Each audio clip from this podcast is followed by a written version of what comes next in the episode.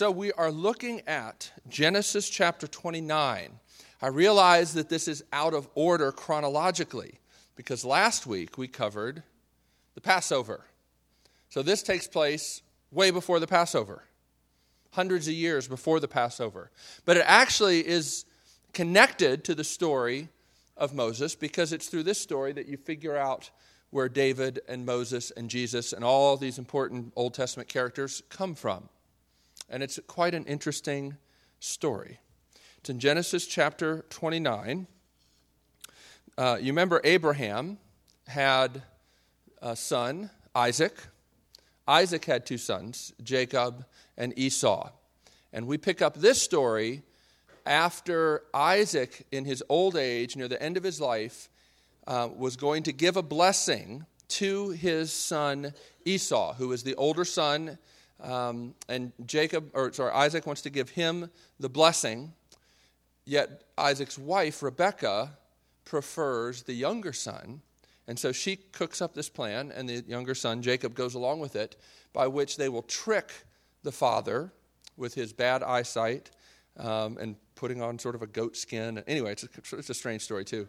But basically, they're able to trick the father, and the father gives the blessing. You may think, well, and to the younger son, which is not what should have happened, humanly speaking, or in that cultural situation.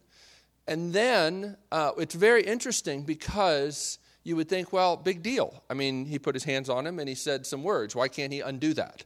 It seems that he can't undo it because it seems that the blessing is more like a prophecy that's been laid down.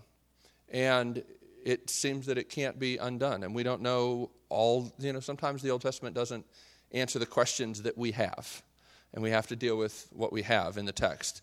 But anyway, all that to be said, when Esau finds out that his brother, his younger brother, has stolen the blessing from him, Jacob has to go on the run because Esau wants to kill him. So Jacob goes on the run. In chapter 28, right before this, Jacob's out, out in the desert, out in the wilderness. There's nowhere really for him to go. He's sleeping basically out in the open, and he has this dream, this vision of this ladder with angels going up and down it. And God speaks this promise to him and says to him that he is going to be the father of many descendants, too numerous to name, to number. And the first time actually ever in the Old Testament God says this to a particular person, God says, "I will be with you." Says that to Jacob after he's stolen the blessing from his brother and is fleeing for his life. And that gets us to chapter 29, where we pick up the story. Then Jacob went on his journey and came to the land of the people of the east. As he looked, he saw a well in the field, and behold, 3 flocks of sheep lying beside it, for out of that well the flocks were watered. The stone on the well's mouth was large. And when all the flocks were gathered there, the shepherds would roll the stone from the mouth of the well and water the sheep, and put the stone back in its place over the mouth of the well. Jacob said to them, "My brothers, where do you come from?" They said, "We are from Haran." He said to them, "Do you know Laban, the son of Nahor?" They said, "We know him." Now, why is he asking about this guy? Well, because this guy is his uncle. And his mother, when she sent him off, told him to go look this guy up and see if he could take a wife from this family. Okay, so that's why he's asking about that guy in particular. The shepherds say, "We know him. We know this guy. We know Laban." And so Jacob says to them, "Is it well with him?" They said, "It is well. And see, Rachel, his daughter, is coming with the sheep." He said, "Behold, it's still high day. It's not time for the livestock to be gathered together. Water the sheep and go pasture them." But they said, "We cannot until all the flocks are gathered together and the stone is rolled from the mouth of the well. Then we water the sheep." And while he was still speaking with them, Rachel came with her father's sheep, for she was a shepherdess. Now as soon as Jacob saw Rachel, the daughter of Laban, his mother's brother, and the sheep of Laban, his mother's brother, Jacob came near and rolled the stone from the well's mouth and watered the flock of Laban, his mother's brother. Then Jacob kissed Rachel and wept aloud. And Jacob told Rachel that he was her father's kinsman and that he was Rebekah's son. and she ran and told her father. As soon as Laban heard the news about Jacob, his sister's son, he ran to meet him and embraced him and kissed him and brought him to his house. Jacob told Laban all these things, and Laban said to him, "Surely you are my bone and my flesh." And he stayed with him, that means Jacob stayed with him a month. Then Laban said to Jacob, "Because you are my kinsman, should you therefore serve me for nothing? Tell me, what shall your wages be?" Now Laban had two daughters. The name of the older was Leah, which literally means cow. And the name of the younger was Rachel, which means you, like E-W-E. I don't know how you pronounce it where you're from, but we say you. Leah's eyes were weak, but The name of the older was Leah and the name of the younger was Rachel. Yeah, Leah's eyes were weak, but Rachel was beautiful in form and appearance. Jacob loved Rachel, and he said, "I will serve you 7 years for your younger daughter, Rachel." Laban said, "It is better that I give her to you than that I should give her to any other man. Stay with me." So Jacob served 7 years for Rachel, and they seemed to him but a few days because of the love he had for her. Isn't that a great Valentine's Day passage? Yeah. Then Jacob said to Laban, "Give me my wife, that I may go into her, for my time is completed." After 7 years, he's a little more blunt to the point, isn't he? So Laban gathered together all the people of the place and made a feast.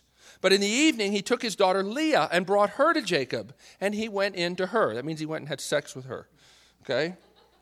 In case you wondered. Laban gave his female servant Zilpah to his daughter Leah to be her servant.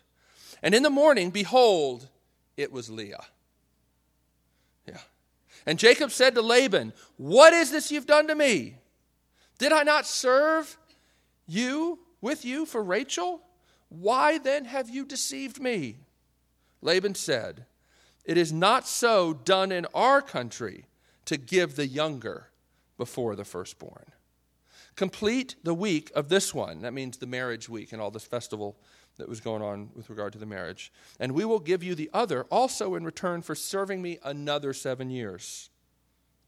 Jacob did so and completed her week, that is Leah's wedding festival week. Then Laban gave him his daughter Rachel to be his wife. Laban gave his female servant Bilhah to his daughter Rachel to be her servant. So Jacob went in to Rachel also, and he loved Rachel more than Leah and served Laban for another 7 years.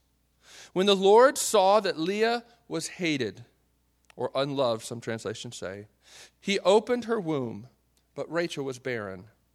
And Leah conceived and bore a son, and she called his name Reuben, for she said, "Because the Lord has looked upon my affliction, for now my husband will love me." She conceived again and bore a son, and said, "Because the Lord has heard that I am hated, he has given me this son also." And she called his name Simeon. Again she conceived and bore a son, and said, "Now this time my husband will be attached to me, because I have borne him 3 sons. Therefore, his name was called Levi. And she conceived again and bore a son, and said, "This time I will praise the Lord." Therefore, she called his name Judah. Then she ceased bearing. Let's pray together. Lord, we thank you for this story, and we pray that you'd help us to understand your grace for the worst of us, and for the unloved and unlovely. And we pray that it would melt our hearts, encourage us, make us bold. In Jesus' name we pray. Amen. It's a great story. I love this story. It's, it's a good story for right after Valentine's. I don't know if everybody feels the same on Valentine's.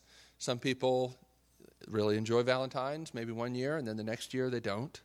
Like, this is the reality. Whenever you live in community with people, you have to understand that while some are rejoicing, some are not.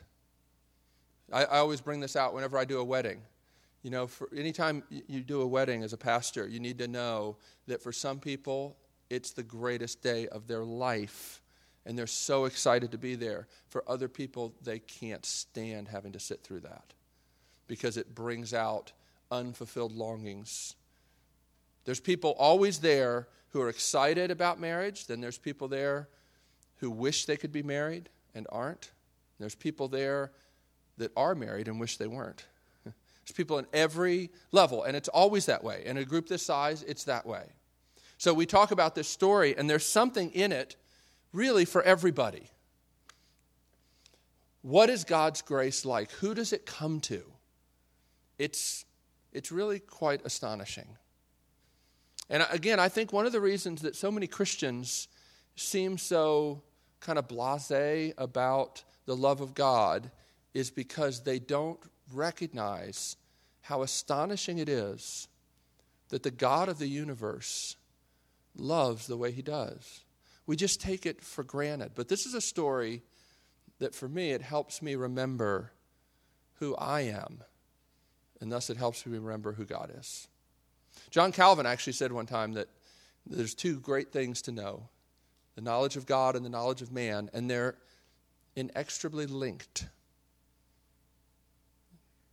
In other words, it's through both knowing who you are that you come to know something about God, and knowing who God is, you come to learn things about yourself that you might not have realized. Let's see how that comes out in this passage, in this story. First point to make is that God's grace comes to the worst. Where do I get that? Well, I get that in really chapter 28, which I didn't read. So I have to remind you again what this is. Jacob is the deceiver. It's literally who he is. He's the deceiver. He's a scoundrel. He has taken advantage of his brother, and he's sinned against him, and he's been on the run, and yet, in the midst of that, God's promise comes to him.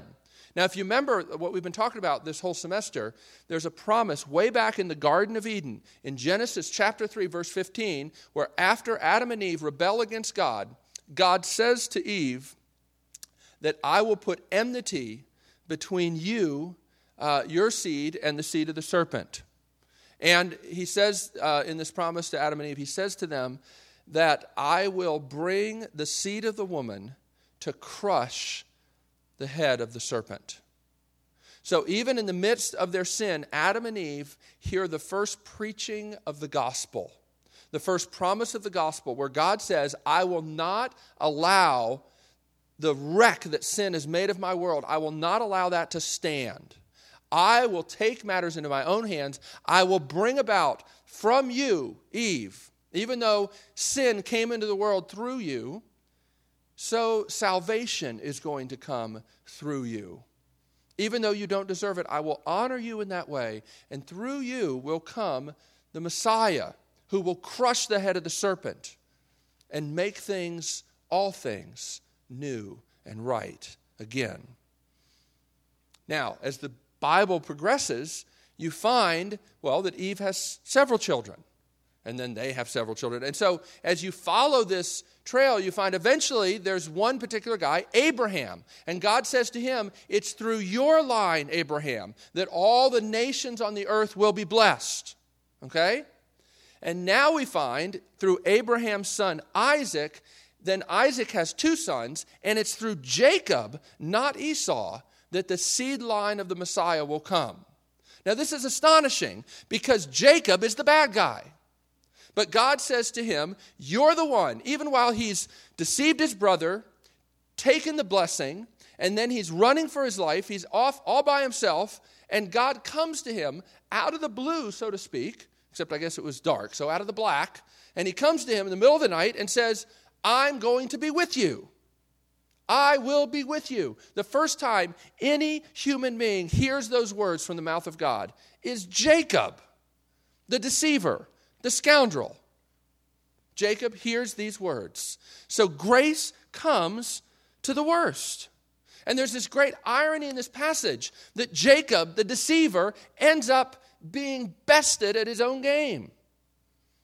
He himself gets deceived. But before we get into that story and the sort of poetic justice of that, you need to just sit in this for a minute. Grace comes to the worst guy around. Of all the people around in this sort of family tree, he's the bad guy. He's not looking for God. He's not out sort of having sort of a wilderness time to get alone and get with God. No, he's running for his life. And God comes to him and says, I will be with you. I will protect you. I will bring you back to the land.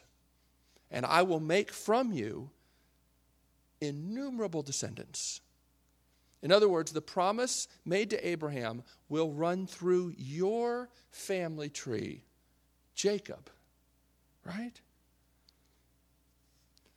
It must have cut Jacob to the heart when later in the story, after he wakes up and sees, lo, it was Leah.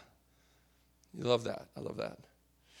And then Laban says to him, hey, I don't know what you do in your country, but in our country, we don't marry off the younger daughter until the older daughter's been married. And it must have cut Jacob to the heart because do you see the irony in that? Jacob, the younger brother, has stolen the blessing from the older brother. And then he complains to Laban that he's been deceived. The deceiver, whose name means deceiver, is complaining that he's been deceived. And Laban says, well, our custom is the older daughter goes first in marriage. So that's what's going to happen. And it must have cut him to the heart. He knows he has not acted honorably.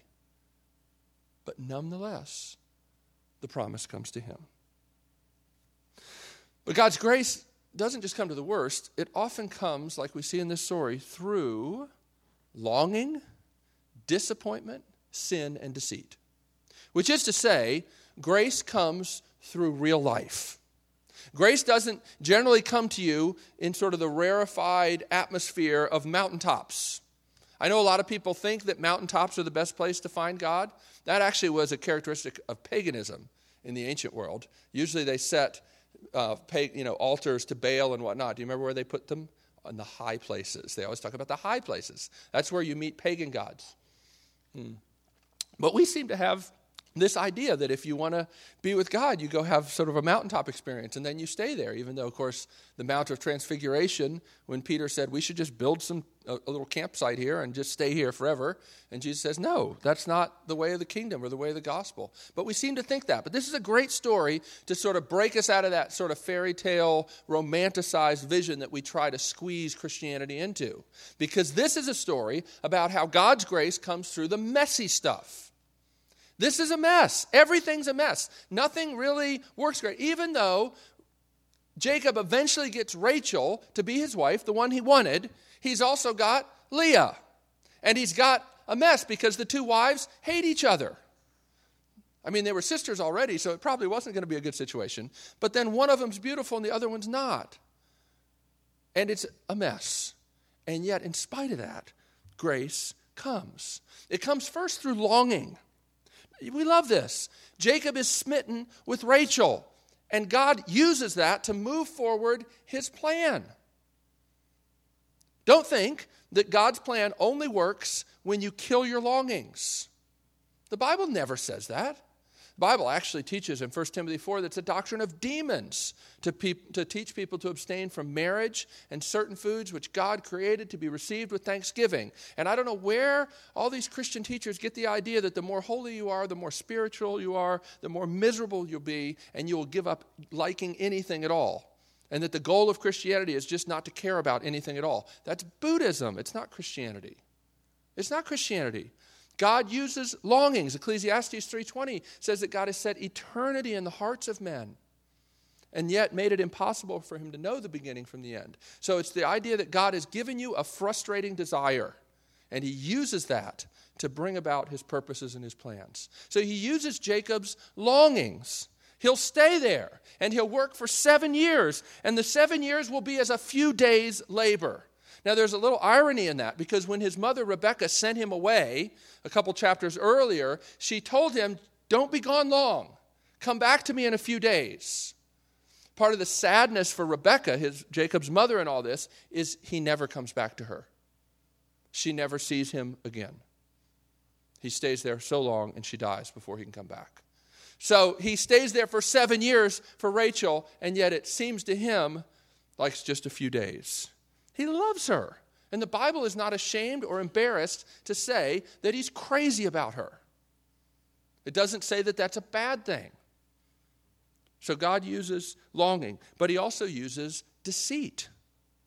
Laban tricks him. He's very crafty in how he does it. He doesn't actually promise Rachel by name. He just says, her, and he leaves it ambiguous. Now, of course, Jacob doesn't pick up on that because he thinks he knows who they're talking about, and I know that Laban knew who they were talking about, but he doesn't actually promise Rachel to him. He doesn't. And then eventually he says, look, my hands are clean, this is how we do it. No, he deceived him. Don't try to justify it. The Bible actually records deception and lies. And not only that, but God uses them to bring his plan further along.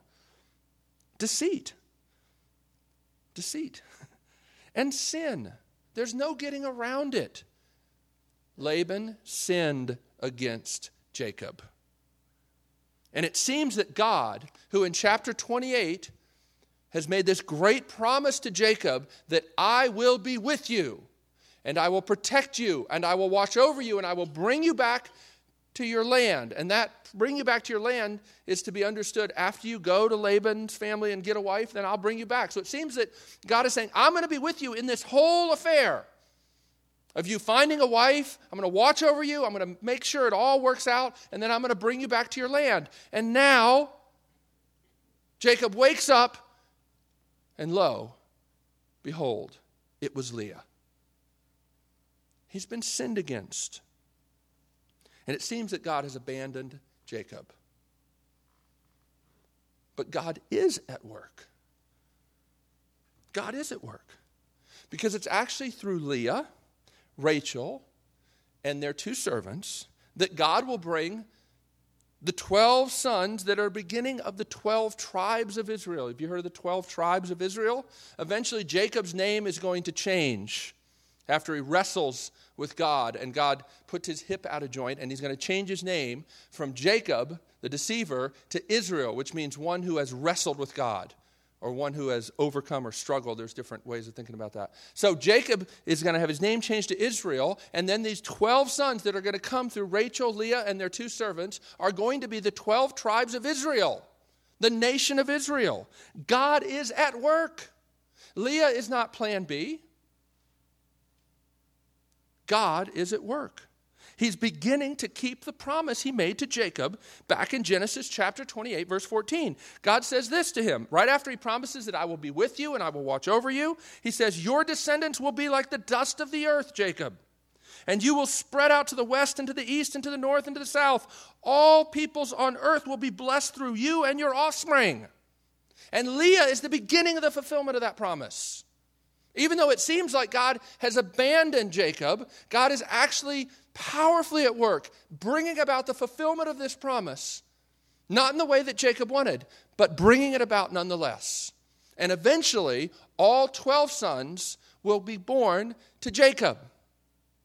And then eventually, they'll have children. And eventually, Jacob will take his family down to Egypt. There'll be 70 of them then. So the promise is picking up steam. But 400 years later, when Moses is raised up to lead Israel out of Egypt, the 70 have become a great nation. But they're still not covering the earth like God had promised to Abraham. For that is going to require another son to come, namely Jesus himself. Because it's through Leah will come King David, will come Moses. He's from the line of Levi, one of Leah's sons. It's through Leah that will come Jesus himself. And it's through Jesus and faith in Jesus that the true children of Abraham will be reckoned. And eventually, it's through Jesus that we'll find this fulfillment of descendants too numerous to count. The book of Revelation talks about a great multitude that no one could number, made up of people from every race, tribe, and tongue. But the beginning of the fulfillment of that promise comes through Leah, through sin, through deceit. But God is still at work. So we have to ask ourselves this question. Can God work in your disappointment? Can God work even in the ways that you've been sinned against? And you might say, I can't imagine that. Where I sit right now, I feel this so powerfully and so painfully, I can't imagine that God could work through this. What do you think Leah felt? If you had asked Leah, can God work? If you'd asked Jacob, can God work through disappointment? If you ask the Bible, you have to realize God works through disappointment. God's plan proceeds even through sin. Sometimes I think our limited imaginations feed our unbelief.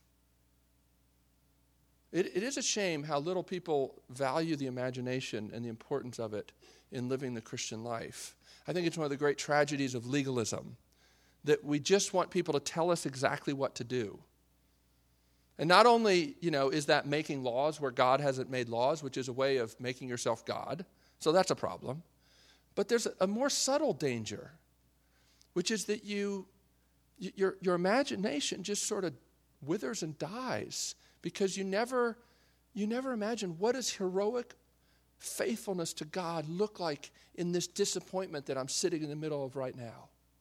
What does it look like for me to imagine that even if I can't imagine how God could bring life out of this death, yet still God's ways are higher than my ways? And I need to understand that even my imagination can't even begin to grasp the way God can bring his plans to fruition. Yeah? Can God be at work in your disappointment and even in the ways you've been sinned against? And it shouldn't, surprise us, because God's plan is always preceded through pain and sin. Again, it's through Leah and her pain, Jacob and his disappointment and his being sinned against, that the Lord keeps his promise to bring the seed of the woman who will crush the head of the serpent. It's through her son, Judah, that King David comes, and eventually Jesus comes. It's through her son, Levi, that Moses will come. God is going to use unloved Leah to bring about salvation for the world, because it's through Leah's descendants that Jesus will be born one day. And so we see that ultimately the Lord's promised plan prevails in spite of Laban's sin and his deceit, in spite of Jacob's disappointment, in spite of unloved Leah, in spite of all that. God's promised plan prevails. And this shouldn't surprise us, because God's promised plan prevails even through the sin of sending the innocent Messiah, Jesus Christ, to the cross. Do you understand that it's through lying and deception that Jesus is crucified? Everybody that testifies at his trial perjures themselves. Pilate knows that he's innocent, says as much, and still consents to have him put to death. Nobody did what was right in the crucifixion of Jesus. It was a travesty of justice, but it was God's plan for bringing salvation to the world through a travesty of justice. Do you understand this? It's said really well in Acts chapter 2, verse 22 and 23. Peter, on the day of Pentecost, stands up and says this, "Fellow Israelites, listen to this. Jesus of Nazareth was a man accredited by God to you by miracles, wonders, and signs, which God did among you through him, as you yourselves know. This man was handed over to you by God's deliberate plan and foreknowledge, and you, with the help of wicked men, put him to death by nailing him to the cross." Do you see how those two things go together in the Bible's conception of reality? Now, I can't explain to you how it can be God's determined plan and also how the people can be free moral agents who are described as wicked. But there it is. Through the wicked actions of sinful men, Jesus was put to death. But it was just as God had planned. And that's the reality. So if you struggle to believe that God's plan can move forward through pain and through sin, how do you make sense of the cross? It wasn't God making the best of a bad situation. Oh my gosh, things have kind of fallen apart. I thought everybody was going to really like Jesus. I mean, he's a great guy. Who wouldn't like him? You know? He had the crowds with him even for a while. Yeah, he sort of made some missteps, and he sort of told people they needed to eat his flesh and drink his blood, and that kind of freaked people out. So he lost the crowd. But then he kind of had him again. Oh, then he kept saying all this weird stuff and losing him again. But then, he's marching into Jerusalem on this donkey, and the crowds are saying, Hosanna, Hosanna, Hosanna. And then something happened, and 7 days later, they're yelling, crucify him, crucify him, the same people. But I know what I can do. I'll sort of try to, make lemonade out of these lemons, that have sort of happened. No, that's not the picture of the gospel. The cross is not God making the best out of a bad situation. It's not his plan B. It's his determined plan from before the foundation of the world to bring salvation to the world through a travesty of justice. And then there's the story of Leah, the human story of Leah. Because God's grace doesn't just come to the worst. It doesn't just come through deceit and sin, not only through Leah, but even through Jesus himself and the cross. But God's grace comes to the unloved and the unlovely. Can't lose sight of the very real human drama here in this story and see the Lord's compassion for Leah. It's actually very helpful sometimes to go through Bible stories like this and try to put yourselves in the position of each of the major characters in the story and to think about, what would it feel like for Leah? What would it feel like for Jacob? What would it feel like for Rachel? Maybe there's a place where you might identify with one of these characters. They might be in the place where you are. Maybe where you're sitting tonight, you're feeling very powerfully, I've really screwed up my life. And you need to hear that there's good news tonight, that God's grace comes to the worst. It came to Jacob. But maybe you're sitting here saying, I've really tried hard to honor God, and I've just suffered disappointment after disappointment. No one loves me. Nobody cares for me. It was made really evident yesterday, right? And I'm feeling it very powerfully right now. And you need to know that God's grace comes to those who are considered unlovely and unlovable. God does not think that Leah is ugly. And in fact, he chooses her to bless the whole world. Do you see the Lord's compassion for Leah? Leah does not feel like a princess. But she is. She's in the line of royalty. King Jesus is going to be born through her. And God is showing that he's the one who doesn't require us to be beautiful, to be loved. In fact, just the opposite. It's his love that makes us truly beautiful.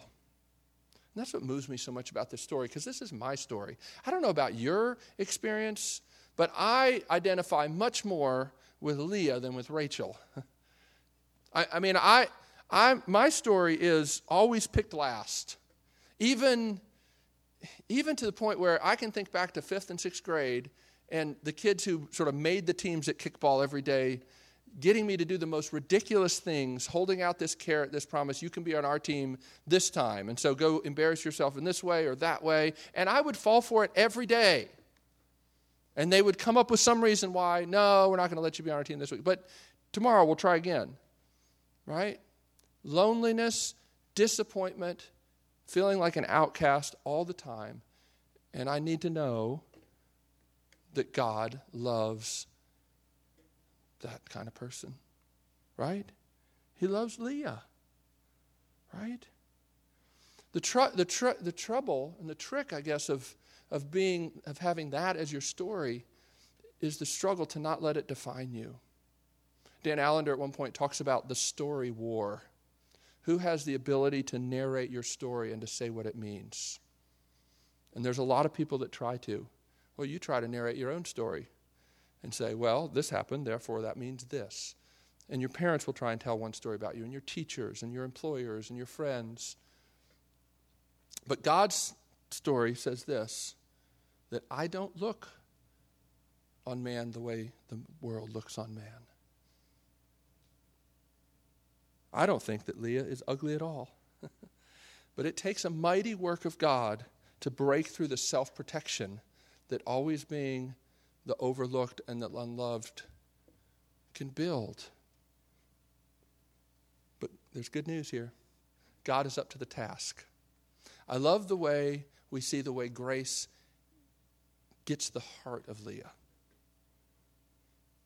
Do you understand what's going on here? God is the one who can take hearts of stone, no matter how much you've protected yourself from disappointment so that you wouldn't have to face it. I mean, basically, when you're getting to know somebody, just follow the trail of pain in their life, and it'll lead you to the decisions they've made and the ways they've tried to protect themselves to say, I'm never going to let myself be in a position where I can be rejected or taken advantage of like that again. I've heard Tim Keller say it once that if you pull up somebody's idols by the roots, you'll find their fears clinging to the roots. And it's very true. And it has a lot to do with their story. But look at this. Jesus is the one who can melt hearts of stone and turn them into hearts of flesh. Jesus, the radiantly beautiful one, became ugly so that we would never have to stand before God in our own filthy rags. But we could stand robed in his beauty before the Father. Isaiah 53 says that Jesus became so disfigured at the cross that men were repulsed by him, that they couldn't look upon him. His appearance was so disfigured.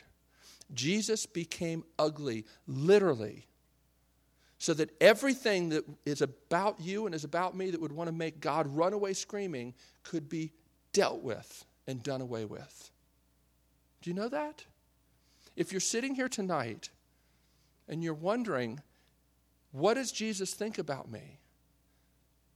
If you fled to Jesus, then Jesus sees you as beautiful. Not just as good. It's nice to be considered good. But beauty is an important part of what we get in the gospel. Jesus did what he came to do. He took on the ugliness of sin and gives us his beauty, a beauty that can never be taken away from us. And because of this, we can have hope that grace doesn't just come to the beautiful people. But it's one thing to say that. It's another thing to believe that. It's hard to believe. And it was hard for Leah to believe, too. Look at this story.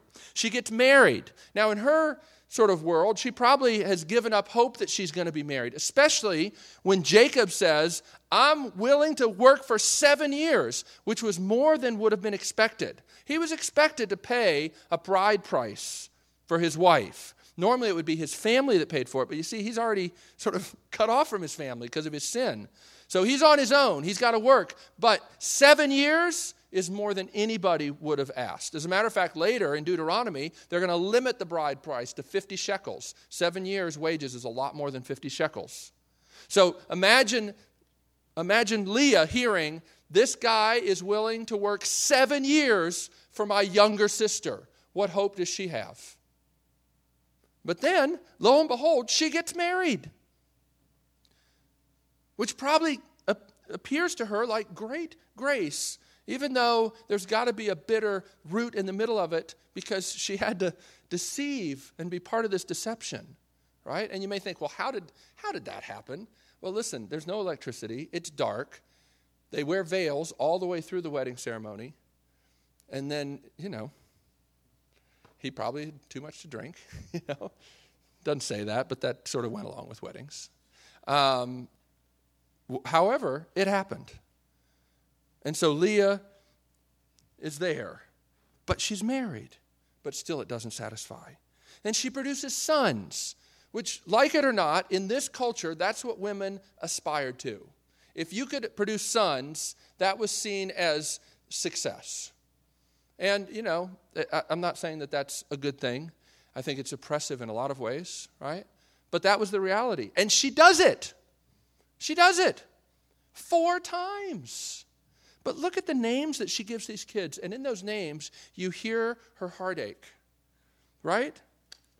The first son, she names basically a way that says, you know, maybe now my husband will love me. Like, what a name to name your kid, you know. Hey, you know, what if Wendy and I had, if she'd said, you know, well, I really like the name Cooper. Well, no, I really like, maybe my husband will love me now. Like, you know, hopefully I would have gotten the message, you know. And then you have another child, and it's, you know, the Lord has seen my heartache. That's a good name. That's got, you know, catchy. I don't know what the shortened nickname version of that is, you know, achy, I don't know. And then, you know, another one, right? And finally, you get to Judah. What does Judah mean? Judah means this time I will praise the Lord. But it takes 3 sons, which she thinks are going to secure the love of her husband, before she finally gets it. Maybe the love of my husband is not the most important thing that I need. Wait a second. The Lord has given me 4 sons.